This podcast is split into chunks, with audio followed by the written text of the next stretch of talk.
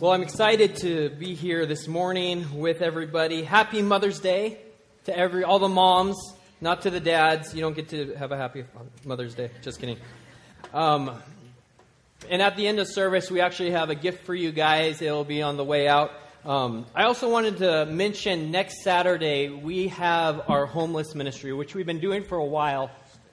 Um, we once a month serve between five and seven hundred homeless people downtown. And it's so powerful to see people that you know are going through hell in their lives and to be able to be the hands and the feet of Jesus to them. There, there's nothing like it. And I have the honor this um, next Saturday to get to share the message of the good news of Jesus Christ with them as well. Uh, so if you can be a part of that, where you meet downtown, start serving food at 7 a.m. Uh, would love to, for you to be a part of that. It's, it's an awesome time just to serve. And this is a ministry, and I think it'd be so powerful if we could, as the, the global body of God, grasp onto this idea. This is a ministry that is not from Jesus Church. It's another ministry, but they are doing a really good job. So why reinvent the wheel? Let's go and serve with them and propel the vision and the mission that God has given them. Uh, so that's what the body of Christ is all about. We talked a little bit about that last week um, in the body of Christ. If you missed that sermon, um, I encourage you to go on to our Jesus Church uh, Facebook page and check that out or on our podcast. Um, but starting this week, we are jumping into a pretty long series on the book of Galatians. Now, uh, the book of Galatians to me is the cry of our church and our mission. What Paul tells us in the book of Galatians is freedom, authentic freedom, and genuine relationship with Jesus Christ is the only way to heaven. Um, and not only that, but it's the only way to share the gospel with the people in our lives or that we encounter, that God brings us into contact with on a daily basis. So we're going to be in here for a while, probably through most of the summer, this wonderful summer we're about to embark on together. Um, but I promise it's going to stay fresh. It's going to stay exciting. The Bible might be old, but it never gets old because it gives life. Amen. So um, try and be here every week if you can. It's uh, going to be a lot like um, if you're in a movie and in the middle of the movie your bladder starts singing to you and tells you you got to go to go, and you're thinking, bladder, the devil is a liar, and I need to see the case for Christ because I need to have a case for Christ. So um, try and stay through uh, the entire series if you can. If you can't, if you miss a week, uh, we will have it on podcast, but try and keep up at least so you can see um, what we're, we're going through and what the Lord's telling us uh, through this series. Uh, the book of Galatians. Um, Many call it the most dangerous book in all of the Bible. Uh, the man named Martin Luther, a father of the faith, who, conform, who, who changed the face of Christianity as we know it today, said that this was the book that he heard from the Lord while he was reading it that caused him to stand up against um, the, the legalism that the Catholic Church was impressing upon people um, and, and say, this isn't right. And because of what he learned and was convicted by in the book of Galatians, you can now own a Bible and you can read the Bible. Because before this time, it was only in Latin. So that is the power that and the influence that we see in the generations before us in the book of Galatians and what it has done. Uh, Martin Luther, he actually said that he was married to the book of Galatians. He likened it to his wife, which I don't know how his wife probably felt about that, um, but it changed his life. Um, just like all of our wives and all the mothers out there, you change our lives for the better. Um, but it changed his life. Good save, thank you. Um, and it already, whether you know it or not, has changed your life. And I believe that as we go through these next 16 weeks, that it will continue to change our lives because the Word of God is living and active.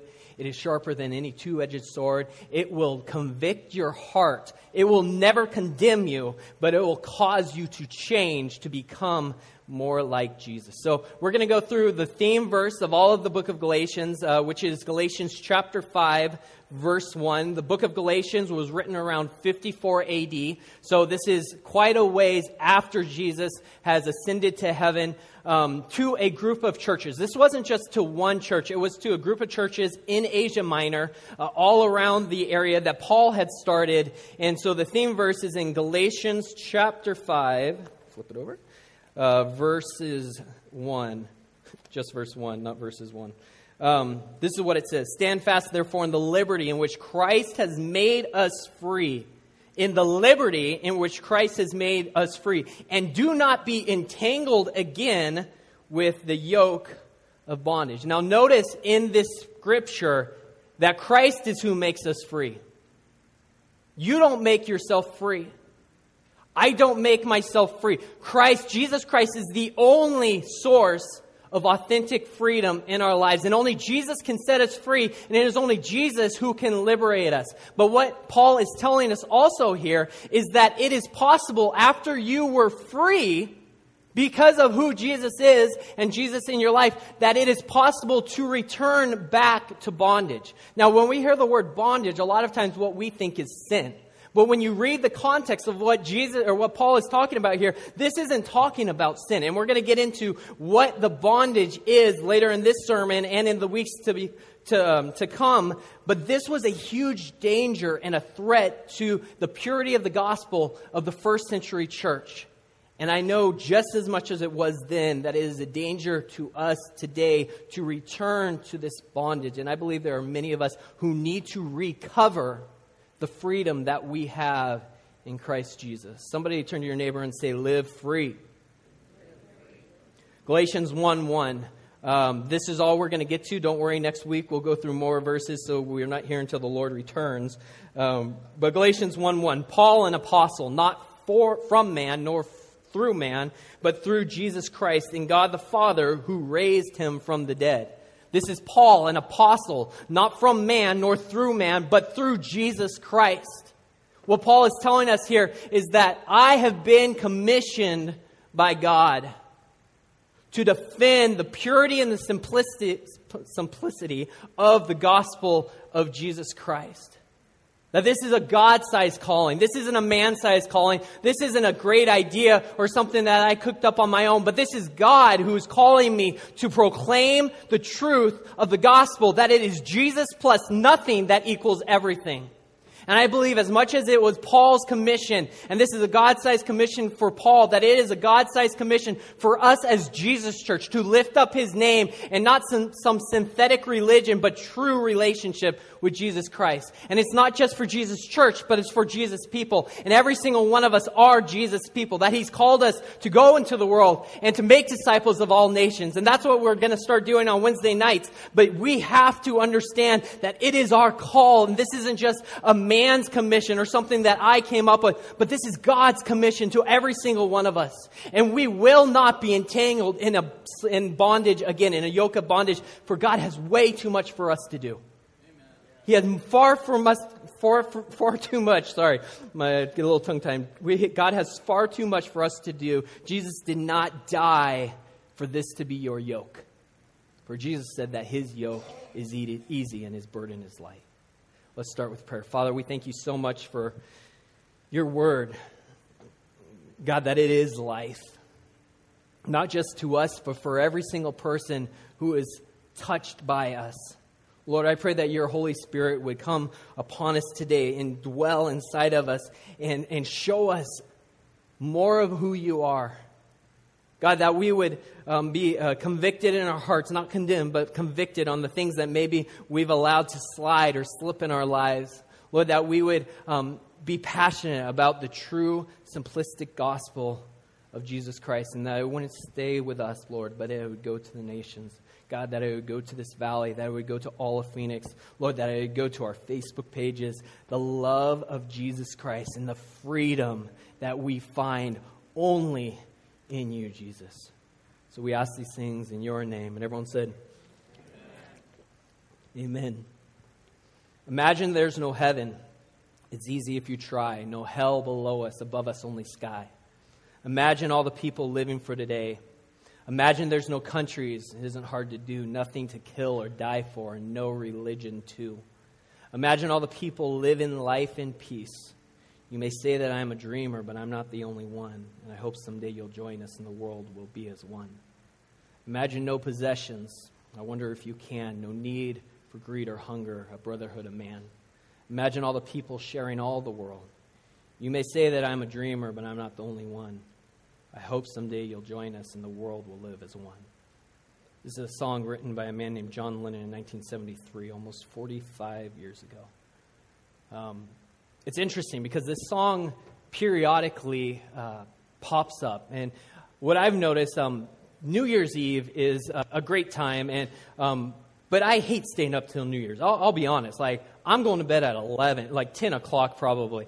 Like, I'm not the one who's going to be staying up, and I'm not ashamed to say I've got kids, and they make me tired, and they don't know that I went to bed at midnight because they're going to be up at five o'clock in the morning. So, so I'm going to sleep in, or I'm going to go, go to bed early so that I, am not dying the next day. But luckily, living on the West Coast, we don't have to stay up till midnight. We can watch the TV and see the ball drop at 10 o'clock at night. That's awesome, right? Amen. Thank you, Jesus.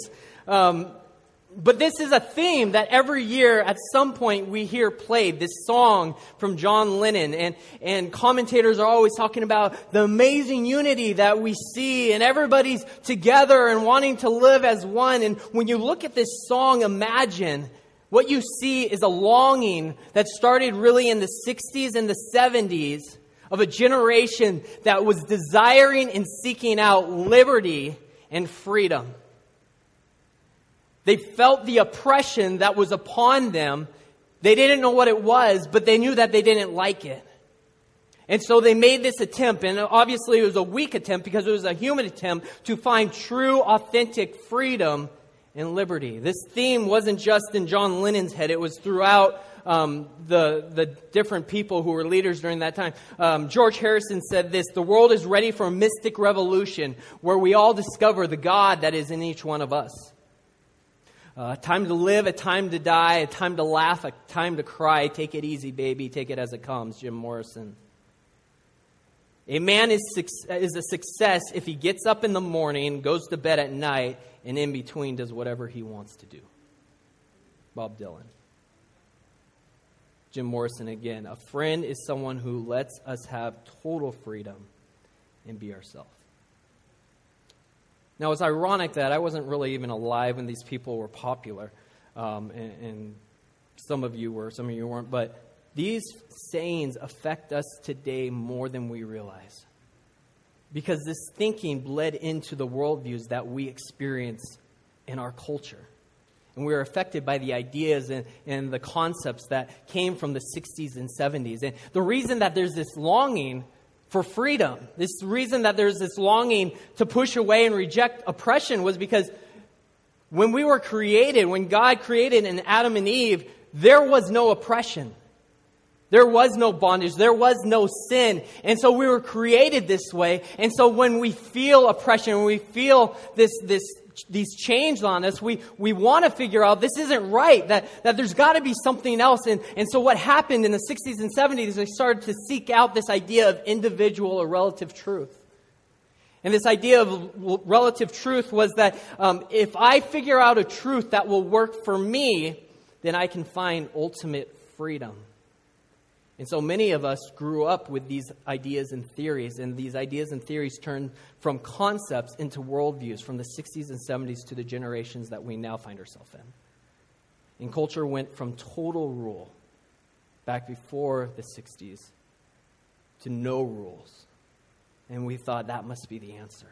But as much as rules could never bring freedom, rejection of rules didn't bring freedom either. Uh, there is a theologian named N.T. Wright, and at the turn of the century, he uh, was reading um, through the New York Times, and the New York Times had this idea of the top 10 ideas that would shape today's America, the 21st century America. And the number three uh, idea that would shape today's America was New Calvinism. What is New Calvinism? It is staunch Bible theology, rigid do's and don'ts. I grew up in Seattle, and the largest, fastest growing church in a very liberal city was a Calvinist church. For years, Calvinist church and, and Reformed churches were completely empty, and now people were flocking to them. And the reason is because we live in a society that has tried for years in and years out to live based off of no absolutes. And what people are realizing is that that concept is failing them. That it absolutely hurts when somebody punches me. That it absolutely is painful when somebody dies early. That it is absolutely evil when there's genocide. The problem is people are still wanting an answer and how to find the answer that they know somewhere inside of them there's something that's not right, that I feel oppressed. And when you can't find it in rules and you can't find it in no rules, you will ask the question well, then where do we find this freedom that we long for? And us as the church, we have to capitalize on this question. It is why we are here. And if we fail to live out true Christianity that points not to a set of rules, but to a person in Jesus Christ, and the fact that He is the only answer our authentic Christianity that we desire people to experience and become a part of, will be distorted into synthetic religion. People will try it because they are desperate because they know something's wrong. So if we point them to rules, they'll go to rules and they'll try them and they'll flock to them because they think this is now the answer. It was no rules, but now we know that didn't work. So let's just go back to rules and it's back and forth and back and forth. But it's not about rules and it's not about no rules because rules were never meant to save anybody. All they were meant to do was to point us to a savior. We live in a world that's obsessed with these rules, either embracing them or rejecting them, and the answer is found in neither of them. For freedom is only found in Jesus Christ. It is not found in anything else. It is grace by faith through faith alone. And a lot of times we'll think, oh, well, I have to have faith. Faith is something that I do. Hebrews 11 1 says, eh, um, faith is the substance of things hoped for and the evidence of things unseen. Guess what that is? It's Jesus Christ. Our faith is found in Jesus, just like our grace is found in Jesus. And there are so many people who are longing for an answer. And they're in your neighborhoods, they're in your schools, they're in your colleges, they're in your workplace, wherever they're in your families, and they're desperate for an answer. And they're seeking out, trying to find an answer. And they'll try it in any and every religion. And if we fail to point them not to the religion, but to the person, then eventually they're going to walk away. Because what they'll find is condemnation. And they'll find that they don't measure up. And what we'll find is we don't measure up as well. So this brings us to the book of Galatians. Paul, a conduit of the Holy Spirit, writes this dangerous, powerful book. And it's un- unlike any other book we find in the Bible because he doesn't start being all nice and chummy with everybody. He doesn't start being, hey, good to see you, um, say hi to so and so here and there, um, greetings and blessings in the name of Jesus Christ. He starts with, uh, I'm Paul, and I was appointed by God, and you need to listen to me because I was appointed by God. He, he's not mixing his words, he's not messing around. Paul is frustrated because the liberty of the gospel is being attacked. There are people who, after Paul had started these churches, had come in after him and said, Well, you know, this Paul guy, um, he's not really an apostle. He's not really uh, one of the original, he's not one of the original 12. So, so you really shouldn't listen to him. He's more of a bandwagoner than anything else. I mean, so think about a Cowboys fan if you, you want to know what they're calling him, uh, band, bandwagoner. But, but, um, but, uh, Paul refused. He would not let it slide to allow the gospel to just be a tradition. If there was anybody who knew that tradition and rules could not save you, it was Paul. Paul knew every rule, he kept them from a young age. Yet Jesus confronted him and said, Why are you fighting against me? Paul was passionate. And the, the problem is that this idea of works to be saved or religion to save you, it still happens today. We see it all the time. And, and we will preach, teach, and claim Jesus Christ, and most of us wouldn't say that salvation is found through works, which is what uh, Martin Luther fought against, and, and many of us believe. But the problem is, a lot of times we'll say that we're saved by character. Yeah, we weren't saved by, um, by works, but we're saved by our character and, and how we act. And don't get me wrong, character is very powerful and very important, but you are not saved by the content of your, your character. You are saved by the character of Jesus Christ So my character is hopeless. There's no such thing as being saved by character. It is so easy for us to get into this idea of what do I need to do to be good enough to be accepted by Jesus. Paul later on, he's going to call that demonic. He says, Who bewitched you? Who tricked you into believing that you needed something more than Jesus in your life? Who made you um, foolish enough to believe that it is Jesus who saves you plus a few things that you can do on your own?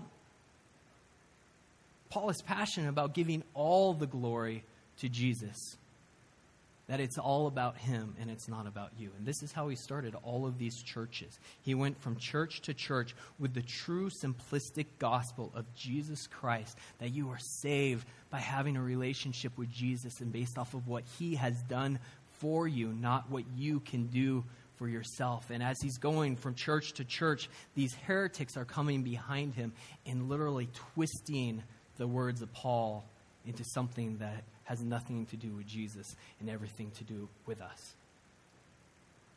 Now, when I think of this word heretic that I'm talking about, this is like a scary word. Like, usually think like Satan worshippers, right? Like people who like kick puppies and hate babies. Like, that's a heretic to me. But interestingly, the people who are coming in, that's not what they're like. They didn't have horns and fangs with pitchforks. That, that's not the heretics. They came in saying, We believe in Jesus yeah, great. Jesus, I, I, I think that he's awesome. I believe in him. I believe he came and he died for our sins. However, if you want to get to the finish line, there's a couple more things that you need to do. So, yes to Jesus, but make sure you follow this set of rules so you can get the rest of the way. And the problem with that is anything in an equation with Jesus to complete something is not the gospel of Jesus Christ. It's the gospel of you, it's the gospel of me, it's the gospel of this world, and there is no life in it, and it is forever incomplete. Jesus completed what he came to do to save us 2,000 years ago. And Paul is saying, stop trying to say that what Jesus do, did was not finished. You see, Galatians is so scandalous because it's not about what you can do. It's about what he has done. And it doesn't make sense to us because the culture that we live in, it's always saying, What do I have to do? I have to get there. I have to pull myself up by my own bootstraps and get to wherever I need to be. It's all about me. Listen, I don't need to earn my way into heaven, and I don't need to prove I was worth it. But if I will live my life based off of what he has done, what I do will be pleasing to him. A lot of times we think, oh, great, we have grace, so now we can just check out and do whatever we want because we got God's grace. Woohoo, let's go party. Uh, that's what we think, and that's not what it is because I know that when I understand what Jesus has done for me and the greatness of his sacrifice, that it's going to change me on the inside. And it's going to make me long to be more like him. But we have to stop obsessing over what we need to do and start obsessing over what he has done by Galatians 5:1, the theme verse for the entire book. Paul is into this idea of freedom and liberty, and he's explained bondage, which we'll get to, and, and all of these uh, different things that are being said that I know are still said today and affect and try and distort the gospel of Jesus Christ in our lives today. Um, but one of the main things that he's trying to tell us is that our definition of freedom is very messed up, especially in the world that we live in. The definition for most people, if you ask them what freedom is, it's I get to do whatever I want to do whenever I want to do it. Hello, that's like the biggest definition of bondage that I think I could ever imagine. Because the world tells you, do whatever you want to do, you'll be free. Have you ever noticed that what your flesh wants to do in the moment is not what your spirit wants to do for your future? That my flesh says, I want this now, but my spirit says, no, you don't for your future. Romans uh, 7:19 says, "For the good that I will to do, I don't do, but the evil that I will not to do, that's what I practice." That's my flesh saying, "Yes, I want this right now," but my spirit knows that that is the death of everything that I want for my life. I want for my future a great marriage. I want for my future children who love me and who love Jesus. I want for my future a blessed life and an awesome life when I'm 60, 70, 80, 90, even 100 years old. But engaging in my fleshly desires, which the society that we live in will tell me is freedom, will only destroy me in the end. And that's why it's the definition of bondage.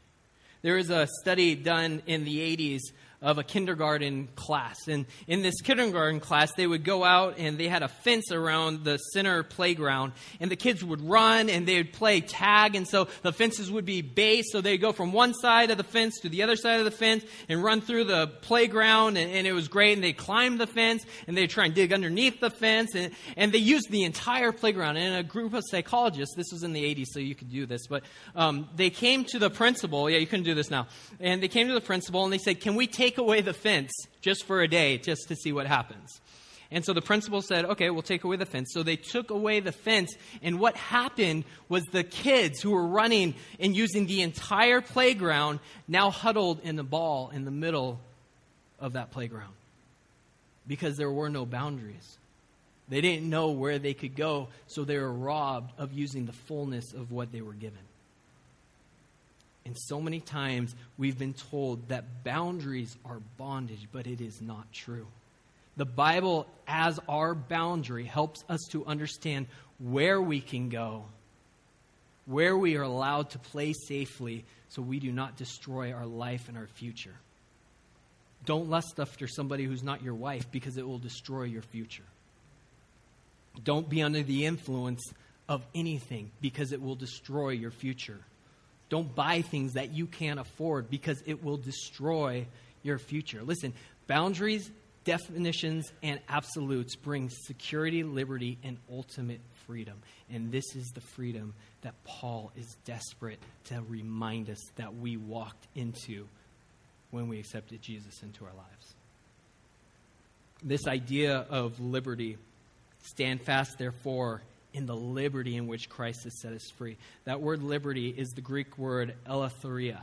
And there are actually three Greek meanings to that word, and all three of them apply to the freedom that we now have in Jesus Christ. The first one is freedom from slavery to sin.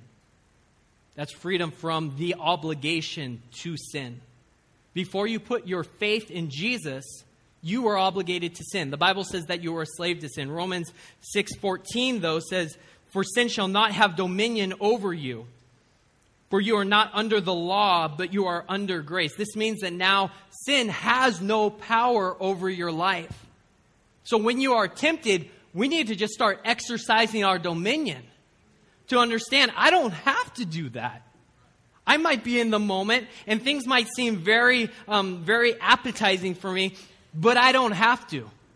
What Satan will try and tell you is you have to do that, and you're going to do it anyway, so you might as well just go ahead and do it and get it over with. Satan will try and tell you that's what your dad did, that's what your grandpa did, that's just who you are. No, you now have dominion over that sin, so you can rebuke it and say, In the name of Jesus Christ, I no longer have to do that thing. That is liberty. It's realizing that we are free in Christ, that I'm living free. So when I get saved, I go from a slave to sin to a son of God. You go from a slave to sin to a daughter of God. Sonship or daughtership is one of the main themes that we find in the book of Galatians. The second um, definition of this word liberty is freedom from external restraints. Listen, I, did, I can read a book and I can follow a, a, guideline on something, and that might be great, but we have to understand the rights that we have in Jesus Christ. That, that I can read a book and I can follow some guidelines, but what those things will do for me will never supplement what Jesus has done for me. That your rules and, and your books that you read, they, they might have good points and they might um, be helpful for you, but the only reason that God ever gave us external restraints was to show us that we had a need for an etern- internal restraint, which is the Holy Spirit. And if you believe in Jesus, you have the Holy Spirit inside of you, and that is the only restraint that you should rely on. Because you can give me rules, and you can give me ideas and concepts. You can give me a bunch of do and don'ts and you might be praised because of your willpower. You might be revered because of your resolve, and you might be envied because of your discipline. But it's all about you, and it will never last because spirituality isn't connected to my willpower or my do goodism. It's connected to the finished work of Jesus Christ and his indwelling spirit. Legalism is the most popular substitute today for true spirituality. Legalism is basing your spirituality on what you can do or what you don't do. But this does not make you spiritual. And many of us, we will consciously or subconsciously believe that God will use me when I start keeping my nose clean. God will use me because I don't drink alcohol. God will use me because I've never smoked a cigarette or done drugs in my life. Listen, God uses us where we are. True spirituality is connected to Jesus, not you. It's not about what you can do, it's for, about what He has done. So I no longer rely on external restraints, but an internal desire to follow Jesus. We are internally regulated by the Spirit of Jesus. So when the flesh wants, the Spirit reminds us what we really want. It's not about external restraints anymore, it's about an internal desire. In uh, Isaiah 59 19, it says, When the enemy comes in like a flood, the Spirit of the Lord shall lift up a standard against him. So you can give me your five laws or eight rules, that's fine, but they will never do what the Spirit of God can do for my life. Because when the enemy comes in, it says the Spirit of God is what rises up in me and sets a standard against those things. It's what's inside of you. Because the things that are outside of you, the things you can do with your hands, they will eventually fail you if you do not rely on Jesus Christ. The third thing is freedom of access. John uh, 10 7 says this Most assuredly, this is Jesus speaking. Most assuredly, I say to you, I am the door. If anyone enters by me, he, is, he will be saved. He will go in and out and find pasture. He has freedom to come in and out. If you are saved, if you put your faith and your trust in Jesus Christ, you can go in and you can go out. Not if you put your faith and your trust in your works and your do goodism, then you can go in and you can go out. What is that telling us? What that is telling us is that our concepts and ideas of what I can or can't do because of what I've, because of what I've done are completely wrong. What we'll say is, I can't go to church today because of what I did. I can't pray today because of what I did. How dare I sing songs to the Lord when I did that last night? We define hypocrisy not according to God's word anymore, but according to the culture that we live in. So when we do something and we mess up before church, the world calls us a hypocrite. But what the Bible calls us, you're still righteous when the world tells us that we should be rejected, Jesus says you're still redeemed. Because I can go in and out, not because of what I've done, not because of what I can do, not because I've achieved a level of, of Christianity or religion that makes me feel good about myself or other people feel good about who I am. It's about Jesus Christ. That is the only reason that you and I can go in and out. And by the way, this grace that I'm talking about, it will never lead you to more sin. It will always lead you to more righteousness. But we have to understand that our righteousness doesn't come from us. There's a concept in the book of Galatians. It's one of the main concepts and doctrines that's introduced by Paul, and it's called imputation. Imputation speaks of the gift of righteousness. Imputed righteousness isn't that just that you are forgiven, it's that you have been made perfect by Jesus. That when God looks at you, what he sees is the perfect work of his son, the finished work of his son. And so many times we as Christians, we're good with being forgiven. We're good with God saying, okay, fine, you can go to heaven. But this idea and concept of righteousness, we can't, we, we can't comprehend that.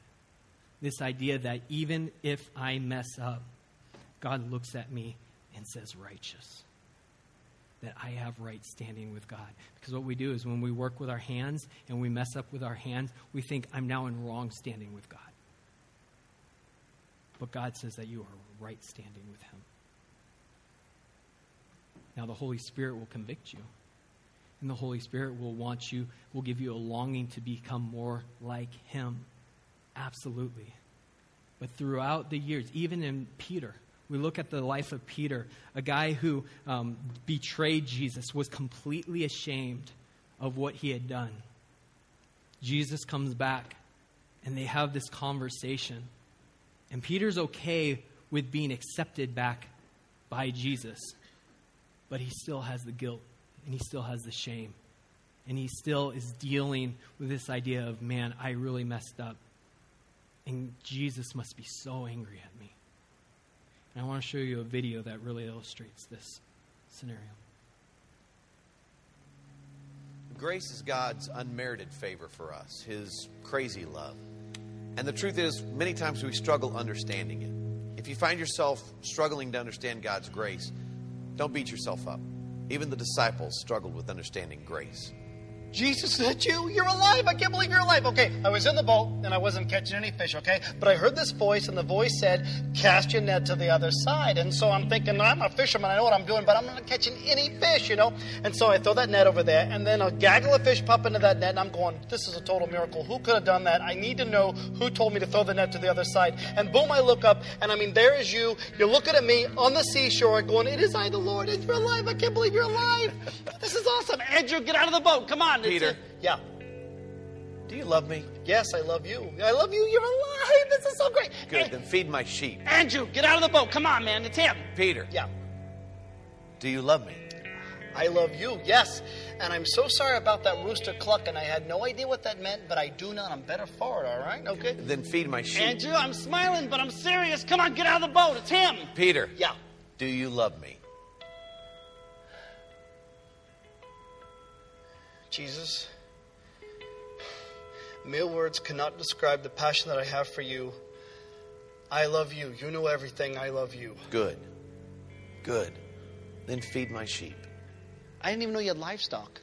That is so like you, though. There's something new about you all the time. That's what I love about you. Peter, Yeah. do you remember uh, the morning the ladies went to the tomb? Yeah, yeah, yeah, yeah. We're all in the upper room trying to figure out what to do next, you know, because we thought you were dead. You know, you were dead, you know, and we're trying to figure all that out, you know. And Mary comes running up, and Mary's like saying, Beehive, beehive, beehive. And I'm thinking, I'm allergic to bees. Like, keep them out. You know what I'm saying? But as she kept getting closer, I heard her correctly. She was saying, He's alive, he's alive, he's alive. And we're going, Who's alive? Who's alive? And she said, She was at the tomb, and the tomb was empty, and she said that the, there was an angel there, and the angel said, Go tell the disciples and Peter that everything is okay, he is risen. And so, me and John, we hightailed it down there, and if John says he beat me, he's totally lying, all right? I beat him, FYI, all right, you know? And we get down there, and I'm looking in that tomb, and it is, it is empty. There's nothing in there, you know what I'm saying?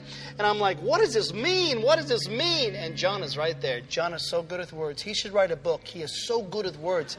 And John said, don't you get it, Peter? This is everything Jesus said he was going to do, and you did it, and it's done. Let's go. This is so great. Wait, the angel said what? Uh, go tell the disciples and Peter that everything is okay. He is risen. You've risen. Let's go. This He is said what? Go tell the disciples and Peter.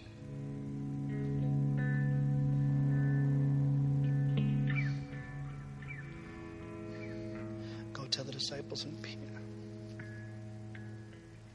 You said my name. Why did you say my name?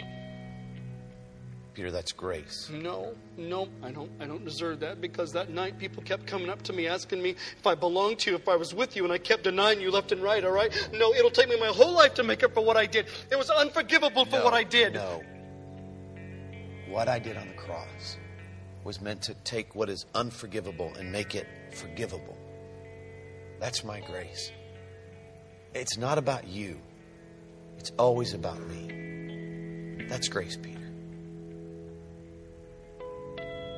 See, Peter could, you know, Peter could forgive himself. He could come up and come with the concept that Jesus can forgive me. But how could God forget? Because of what I did, because of what I've done.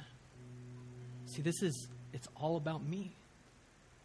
And what Jesus says is it's not about you, it's about what I did.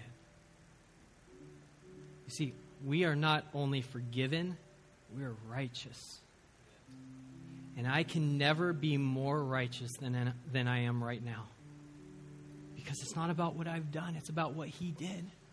And what He did was perfect. Who He was was perfect. You will never be more accepted by God than you are sitting in that seat as long as you have a relationship with Jesus Christ. Because when God sees you, he sees his son. The Bible says that you are hidden with Christ. That is Christ in me. That is the hope of glory. That is the hope of redemption. And the voices will come into your head and they will try and tell you that you can't come here, that you can't go to Him, that you can't do this or that because of what you've done or what you've come from because of your past. But you are righteous, and anything less than that is straight from the pit of hell and absolutely heresy. And when you leave this place, your past will talk to you. Those voices will tell you don't listen to him. Because what does he really know? He wasn't really a disciple. Paul doesn't really know what he's talking about. You've got to earn your way back because you will never earn your way back. You can't do it. And so the enemy of your soul will know that because you can't do it, you will eventually give up because you fail time and time again. And then you'll go back and figure out another solution that will never give you fulfillment because only Jesus gives us fulfillment. It is Jesus plus nothing that equals everything. John 8:36 says, "Whom the Son has set free is free indeed." Listen, you are free all the way. Do you see the double emphasis? Who the Son has set free is free indeed. You are free to live life in the liberty in which Christ came to die for.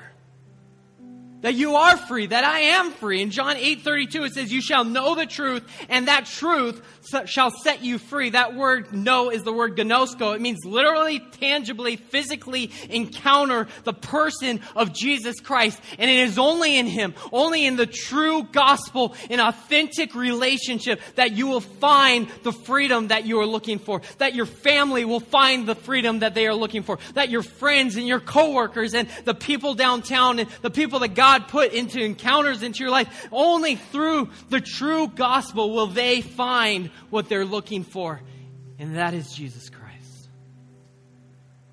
The person of Jesus is the only one who can make you free. Imagine that. Imagine that in your households. Imagine that in Phoenix. Imagine uh, that in the spheres that you will go home to, in the people that you will bump into every single day. Imagine that freedom. Because when they catch wind of what true, authentic grace and the purity of the gospel is that it's not some set of rules or do's or don'ts. They'll come running because they're looking. Would you pray with me?